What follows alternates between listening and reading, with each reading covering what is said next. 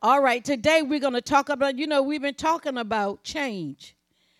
Say, I am an agent of change. So we don't want to just wear a title, but we want to make a difference. We don't want just a position, but we need to impact. We don't want to just be respected, but demand transformation. That's our goal for this year. Hallelujah. So we've been talking about time and change. Remember, they are the two most consistent things time and change. And we all, say we all, live in time and changes occur. Amen. And you can't escape it. No matter how, you can't escape it. Even if you die today, you still gonna be in changes. And time is gonna be going on. So it's never gonna stop. We might as well learn how to manage it and make it work to our benefit. Amen. Now, each of us will be affected by the time and change we live in. I'll get to that in just a moment. Listen, you exist Say, I exist in time and change. I got to get that home to you. Why? Because a lot of time we don't really see ourselves where we are. Mm.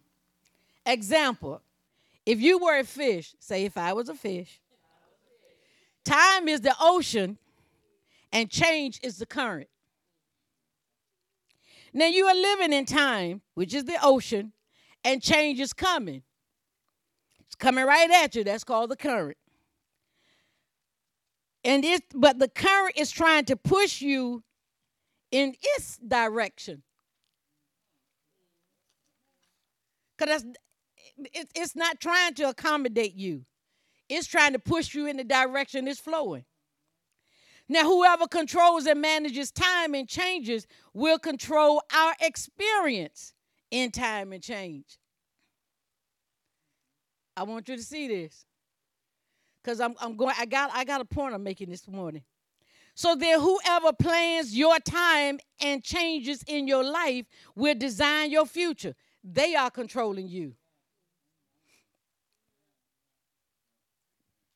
You can say what you want to say. Whoever is they're controlling you if they manipulate your time and they decide what changes occur in your life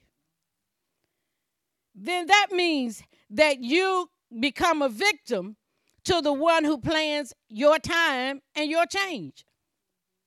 You are a victim to the people that you have given authority to plan your time on earth and what kind of changes you will go through.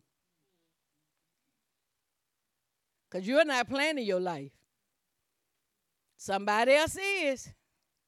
See, the gap always get filled that's what we need to know. There is no gaps. Somebody's filling that spot in your life.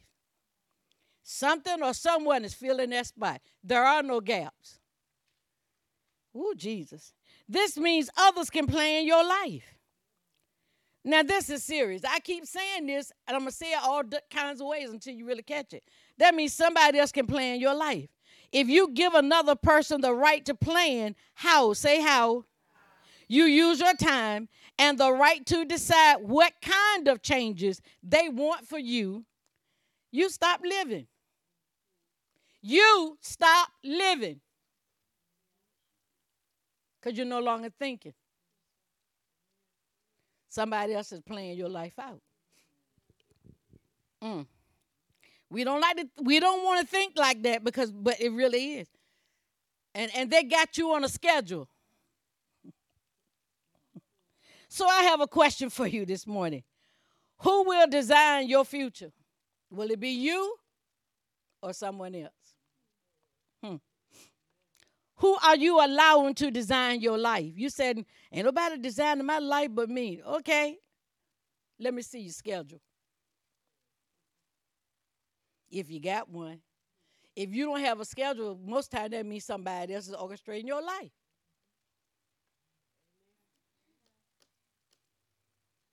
You said, What? okay. You might want to write down what I'm about, about to say. Let me know when you're ready. Say, I'm ready, Pastor. Because this has been part of the church's problem. You really need to stay tuned as, as Pastor DJ began to talk about the, uh, uh, the culture of the church. Because this has been a big problem with the church right here. Avoiding confrontation with the powers that design and plan our time and changes is to surrender to another person's values, their morals, and their standards. I'll say it again because I know I got some writers. Avoiding confrontation or engaging with the powers that design and plan our time and changes is to surrender to another person's values, their morals, and their standards. Hmm. Now, this is very, very serious. It's not only happening to individuals, but it's happening all around the world. We are compromising our values to get along, even in the body of Christ. We're compromising the standards of the word of the word to get along. And it doesn't work for you, the believer. Mm. It's kind of like our government officials or our leaders are having meetings that we know nothing about to make decisions supposedly on our behalf, but those decisions they make are diametrically opposing to our values, our beliefs as a Christian. You didn't know they were having a meeting, and they made a law that affects your values as a Christian. What do you do? Do you let their value become your value, or do you hold fast to the word? Because they're going to plan your life.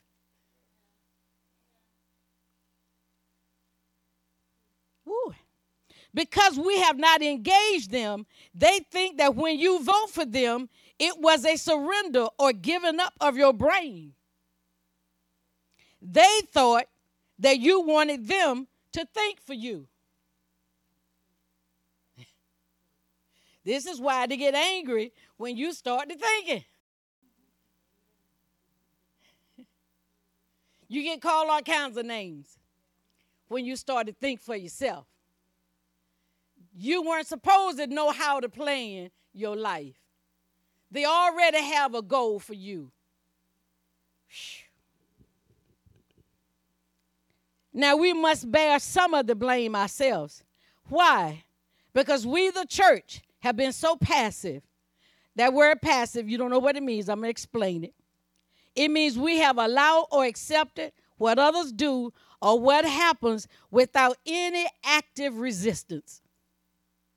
We have been spiritually, religiously stupid.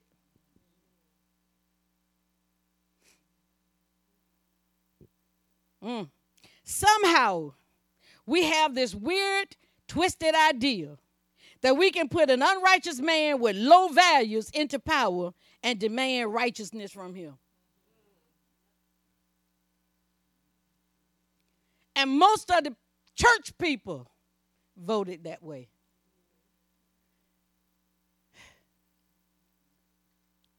I talked to some unbelievers that had more morals and values than some of the Christians that I've talked to in the recent year. This is insane. I can remember back in the 80s when Dr. Pat Robertson, who is a Christian, ran for president. I was working in his uh, facility at that time. And do you know that the strangest thing happened? It wasn't the sinners that he had a problem with, it was the Bible toting, church going Christians that opposed him. What did they say to him? They told him, stay in your lane. Preach the gospel. Stay away from politics. You see, but we, we want right in our country, but we vote wrong. See, some got to change, and if you don't change it, it's not going to get better. I supported Dr. Robinson, and I was very disappointed when he didn't continue in the race. He backed out because there was so much opposition get from the church. I was right in it, so I know it was happening. He was so opposed by the church. He says, It's unbelievable. There's so many but Save people. You would think they want a Christian man to govern. But we've been so comfortable with the sinner running our lives. Oh, man. Look at Proverbs 29 2.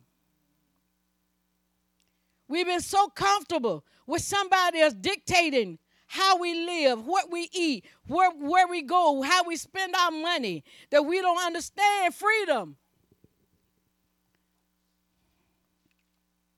That's been given to us.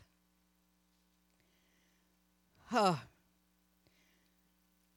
When the righteous, Proverbs 29 2 says, when the righteous are in authority, the people rejoice. But when the wicked beareth rule, the people mourn. Now, why y'all mourning? Y'all voted. That's your president.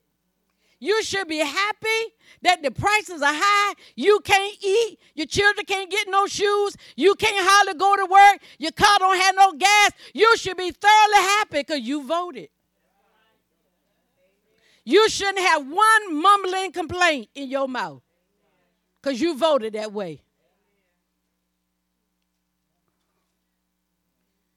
And I'm not going to shut my mouth. And I'm, this is not a political message. If it sounds like that, so be it. It's time for the church to grow up. But when will we stop allowing the unrighteous decide how we will live? The Bible told us the answer right here. When the righteous are in authority. Now, somebody said, well, President Trump once say, you don't know that, but even if he were not saved, at least you could eat. You didn't have to uh, decide between gas and food.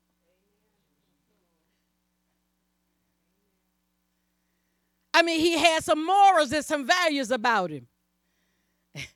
And well, you know what the thing about it, when you try to warn people in advance that this is what we're seeing today was coming, most Christians wouldn't believe it.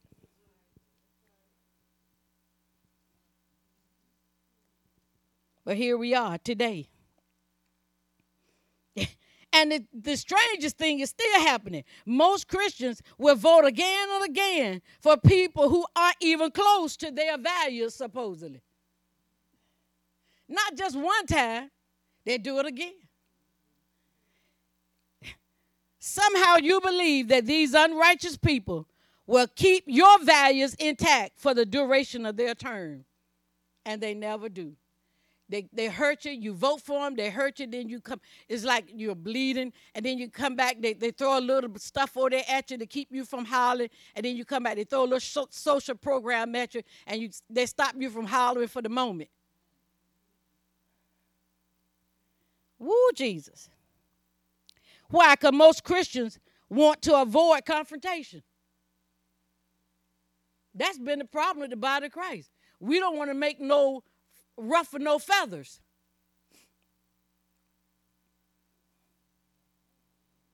Hmm. All right, let's see if you can handle this. The useless church. Can you handle that? Our government deems you useless. Oh, you may not like it, but that's the way they think about you. See, they deem you and I as believers meeting together as useless and non-essential. Why you think they attack and close the church, but wouldn't close a bar? Because you were deemed useless.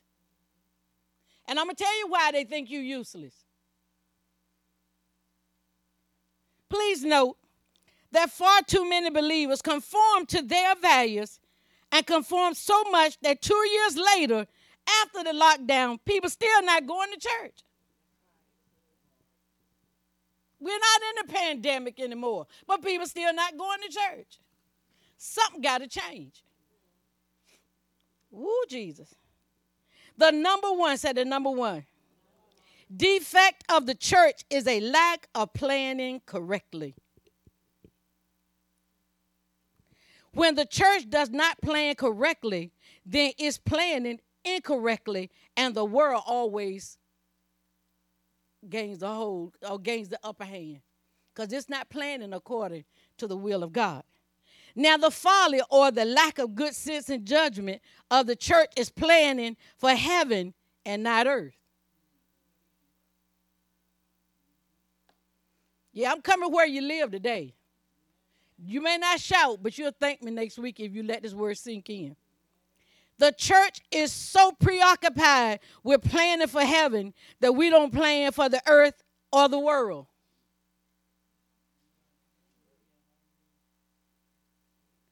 People get born again and all they ready to do is go to heaven. They don't do nothing in between. But our problem is the church lives on the earth and not in heaven. It'd be one thing if you got born again and went straight to heaven. Not. You're still on the earth. The church has an escapism theology. It's a theology that trains its followers to leave earth rather than change earth. Now we were commanded in Genesis 1:26, and I know you know it, but let's look at it just for the sake of those who may not know what it reads. Genesis 1:26. And God said, Let us make man in our image, after our likeness, and let them have dominion over the fish of the sea, over the fowl of the air, over the cattle, and over all the earth and over every creeping thing that creepeth upon the earth. So our assignment was clear here. We have dominion over the earth. God never changed that assignment. We are empowered to create change. But the church has adopted this I'll fly away mentality. It's the stay away from that mentality. Avoid them. Don't get involved mentality that has basically developed a useless church in the earth. All we do is go to services. Mm.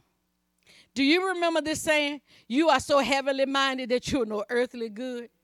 Well, it's right.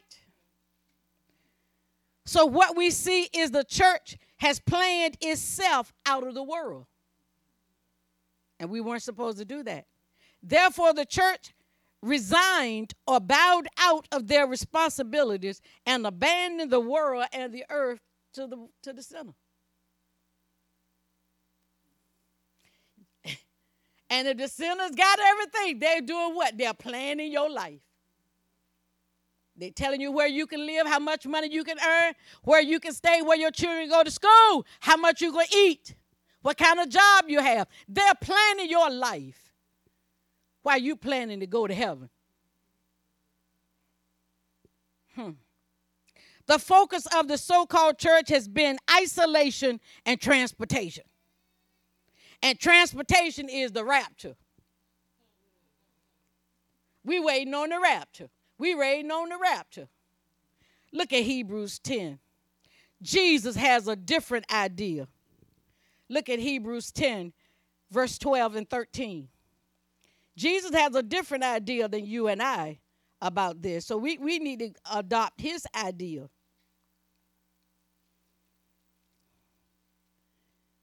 Okay, I thought I put it in my notes, but I guess I didn't.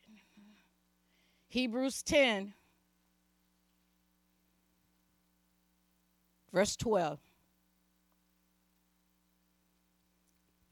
Read it out. But this man, after he had offered one sacrifice for sins forever, sat down on the right hand of God. See, now already we, we, we ready to sit down, but that's not what he told us to do. They say he sat down. But look at verse 13. From henceforth, expecting, say expecting, till his enemies be made his footstool. Now, how that's going to get accomplished? He's waiting on us to take dominion over this earth and subdue and overthrow his enemies. Woo, Jesus. Are you learning? So we've been, the church has been having this focus on this isolation and transplant. I'm just going, I'm waiting on the Lord. I'm going back. I'm packing up, getting ready to go. You need to unpack that suitcase and stay here and change earth. Because I think you're going to live a little while longer. You know, they should sing a song, and I don't have nothing against the song. Packing, packing, packing up, getting ready to go. You ain't done nothing. Hold on. Don't pack yet. You don't need a carry on right now. Just just stay so you can finish hearing this. Most believers are so conditioned to live in a world that they don't live in yet. Yet ignore the world they are living in. Time and change is happening all around you. And you packed up, ready to go to heaven. Mm. Look at John, St. John chapter 17. I think that's where I want to go next. Let's see. Yeah. John chapter 17. Let's begin reading at verse 11. I told you Jesus had a different idea. Now, this is Jesus praying. He says, And now I am no more in the world, but these are in the world. And I came to thee, Holy Father, keep through thine own name those whom thou hast given me, that they may be one as we are. While I was with them in the world, where was Jesus?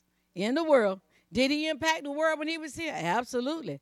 I kept them in thy name. Those that thou gavest me, I have kept, and none of them is lost but the son of perdition, that the scripture might be fulfilled. And now come I to thee, and these things I speak in the world. He was he said, I'm in the world, that they might have joy, have my joy fulfilled in themselves. I have given them thy word, and the world hath hated them because they are not of the world, even as I am not of the world. He says that you're not of the world, but you're in the world. You're not supposed to be part of the world, but you're in it. I pray not that thou shouldest take them, what? Say that somebody to me. He says, I'm praying that, that you take them not out of the world. So why are you trying to escape? Jesus prayed for you to stay.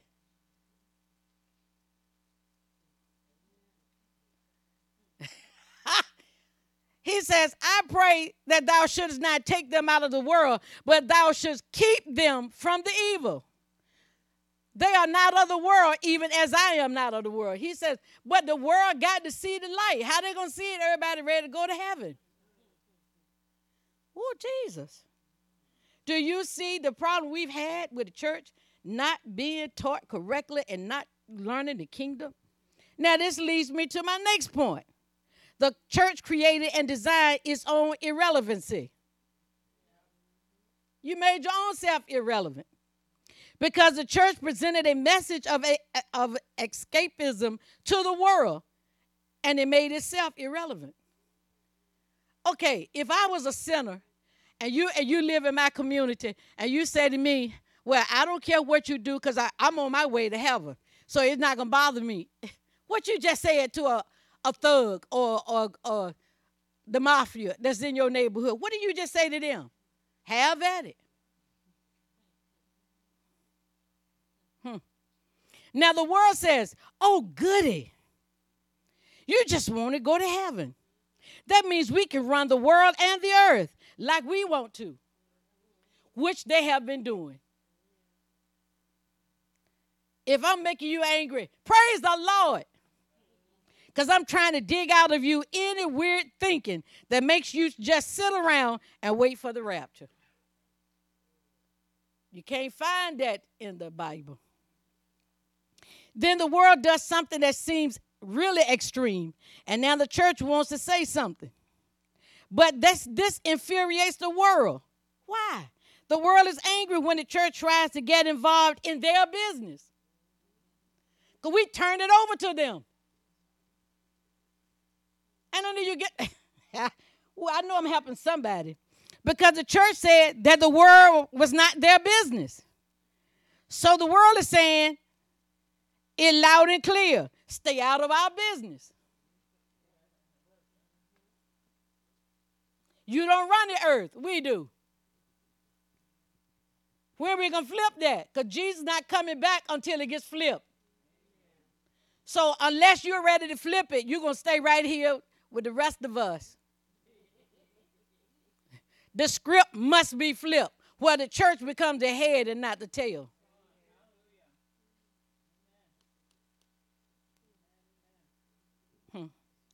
But here's the issue their business is affecting our business because the church lives on earth and not in heaven. So, what they're doing with the earth and the world is affecting our lives.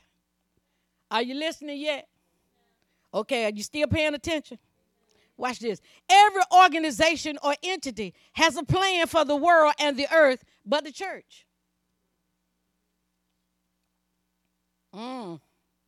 Their plan is to affect, influence, and control the changes in our society.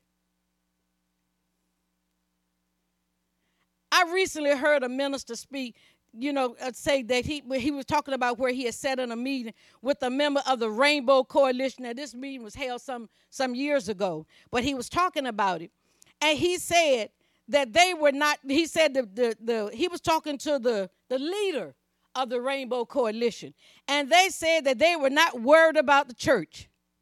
They further stated that they didn't know. He said the church didn't know what was going on, or they wouldn't believe it until it was too late. What we got in our society today? Where was the church when it took prayer out of school? And we allowed this trash we got going on in school today. Where was the church? Are, are you still being silent because you're afraid of confrontation? You're afraid of getting fired? Mm-hmm. The leader of the Rainbow Coalition said they had a plan for the next 50 years as to how they would take over the culture of America. And here we are today. They've taken over the culture of America. All the while, the church is planning its escape. We're going to leave earth. What am I saying to you today? If you don't plan your life based on the written word, then the sinners will. Because you're in the earth. You're in the world. You're not supposed to be of it, but you're in the world. And somebody is filling in the gap of time and change. You may not like it, but that's where it's at. Listen, we are to be the standard to the world and not become just like them. Mm. So, planning is setting the agenda of the future. Every group in society has an agenda to change the world in their favor. So if the church if the church joins in the sinner's agenda, the world has no hope. Because according to scripture, we are the, look at Amos 3. We are the light of the world. Amos 3, verse 3.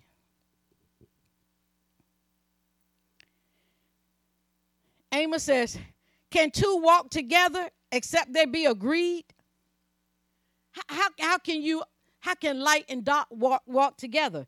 Now turn to Second Corinthians 6, because it's going it's gonna bear that out. What happened? Somebody left. Oh. That means that means you're good. Go ahead. That's all right. You good. Second Corinthians. Okay. Chapter 6. Verse 14. I'm teaching you how to be quick. Second Corinthians chapter 6, verse 14. Be ye not unequally yoked together with who? Unbelievers. For what fellowship have righteousness with unrighteousness? And what communion have light with darkness? And what concord have Christ with Belial? Or what part hath he that believeth with an infidel? And what agreement have the temple of God with idols? For ye are the temple of the living God. As God has said, I will dwell in them and walk in them, and I will be their God, and they shall be my people. Wherefore, come out from among them and be ye separate. You're supposed to be different. You're living in the world, but you're not supposed to be like the world. Listen, we, we've changed, the world has changed everything about the church culture.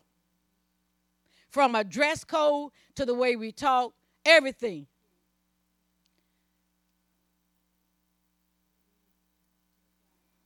I know it.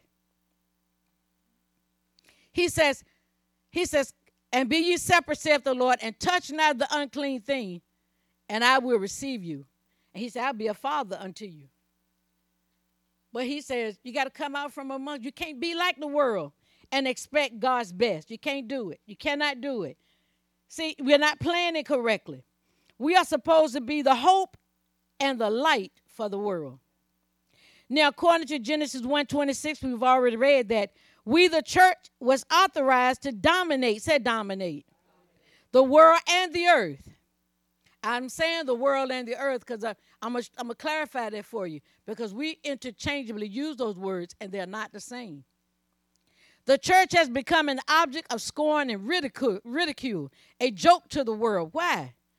Look at your neighbor and say, but we are changing the way the enemy sees us.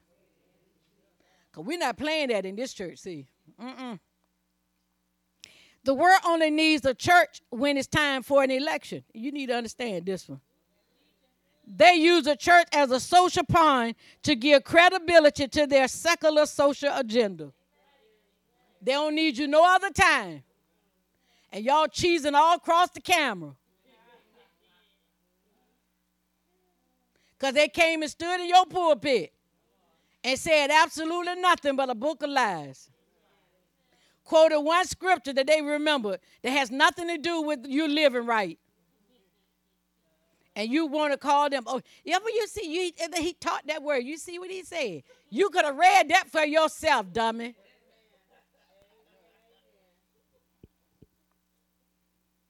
It's time for us to stop being the pawn of the world. See, they can do that because they don't think you are worth it. They only need you when they want you to use to use you. They don't have no need for you that way. But it's the way we think. We're not changing our mindset about things. So they only want you when it's fit their agenda. And it's just too many of us to ignore us in the earth. That's why they had to deal with us on occasions. Yeah. Write this down. The agenda of the world is to make God irrelevant. You need to know that. That's their goal. Is to make God irrelevant in the earth or in the world. Okay, let me explain to you why I say the secular world hates Jesus. Because they hate Jesus. If they hate Jesus, they're going to hate who?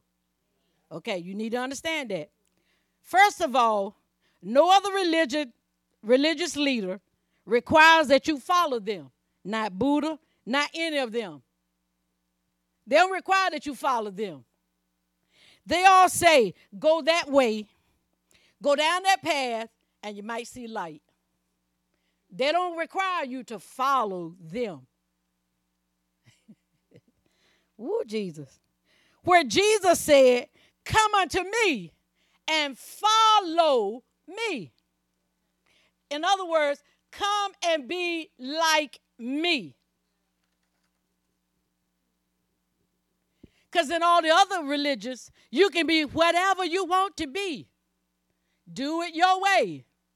Because there is no set direction. Where Jesus said, Come and follow me. Now, the world hates that. They want to be able to live like Free Willy and still go wherever they think is heaven. Jesus says, Follow me, take up your cross and follow me. So Jesus' demands are so personal that he requires that you change. The world gets upset and calls this being dogmatic. Why? Because Jesus' values, his morals and standards are too narrow and too straight. Ooh, Jesus.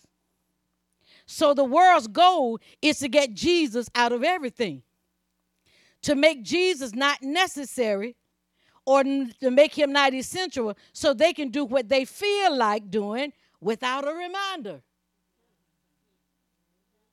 You are a reminder. This is why we are under attack. You are a reminder of Jesus. Woo, you better change the way you see yourself. Therefore, they say to the church, stay in your corner. Mind your own business. Don't interfere with how we run the world and the earth. Because we coming after you if you do. However, their business is creating the culture for our business. So there can be no staying out of their business. It's all of our business. you can't stay out of their business. It's all of our business. If we are going to bring change, now it's going to be a process. And remember that the key to success in the process is initiation. Say initiate. I'm getting ready to close because I, I know I know y'all can't handle too much more. But before I close, listen, Jesus has an agenda too. Turn to John 3 16. Jesus has an agenda.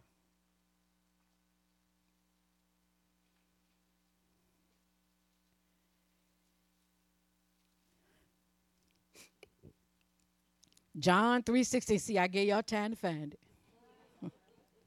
you ought to be able to flip that one. John 3.16.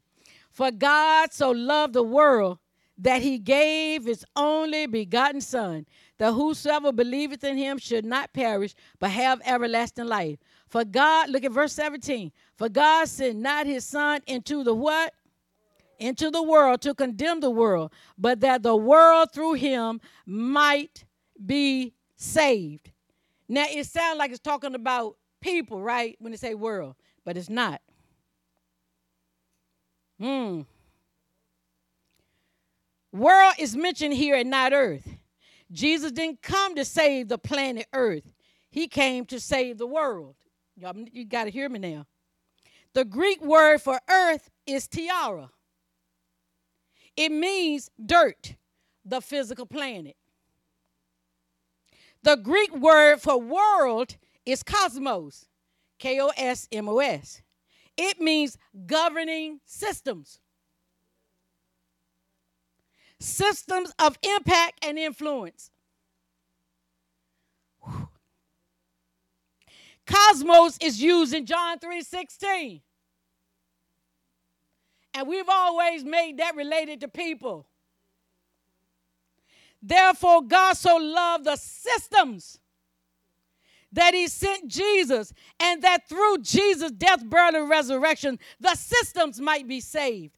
Why is that so important? I'll tell you in a minute. Jesus didn't come to condemn the system, it was already condemned. Jesus came to deliver it. Write down this list because this is, I'm going to give you at least eight systems. Jesus came to save the system of government, the banking system, insurance system, medical system, dental system, legal system, educational system, entertainment system. Jesus came to save these systems. Why? Because all these systems determines what happens in the earth. And they impact your life as a believer. This is why we must make the change. We got to change and grow up because the system is filling in the gap with their culture. So, in order to bring salvation to these systems, we, the church, must go into them, go into the systems, be the light, and demand change. According to Mark 16, 15. You want to turn there real quick. Look at Mark 16, verse 15, and we get ready to close. Because I believe you, you've had your limit. Mark 16, 15. And it reads, and this is Jesus saying unto them, Go ye into all the world, go into all the systems, get into the marketplace Stop sitting on your behind waiting to get me raptured out of here. Get into the world, get into the systems, and make a difference. Change the culture of this world. You be the light. He says, go into the world and preach the gospel in the system, on your job. Preach the gospel. That's how they're going to hear it. Some people may never come to a church building if you don't go into the system and win them. That's our responsibility. We should impact the educational system. We should vote for people that are uh, saved and want to go into politics. You should pray for them and lift them up because they carry our values and our morals and our standards. Instead of shooting them in the hip and saying, "Well, he need to stay in the pulpit. He need to stay in church." See, you, you, oh, I can't say what I feel like, but but is ignorance gone to bliss? And we rather have a sinner in government than a Christian. It's strange, it's stupid. And then be proud of it. Gloat about you voted for a dummy.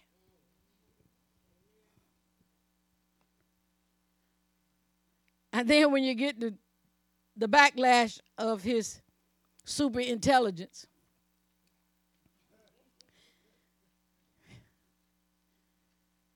you don't know how to humble yourself and say, I was wrong.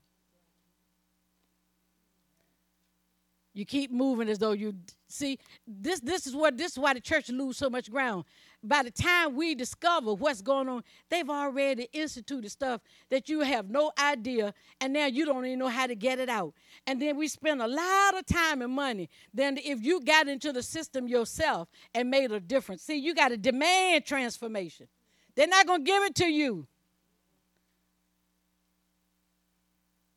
This year, this church, we're going to demand transformation in this community, in our personal lives. We're going to see God do something different in us and through us. We're not going to sit in these chairs every week from week to week and do absolutely nothing. I am not spending all this time with the Holy Spirit for you to sit in that chair and go back and do nothing. Waiting on the rapture. You might miss it.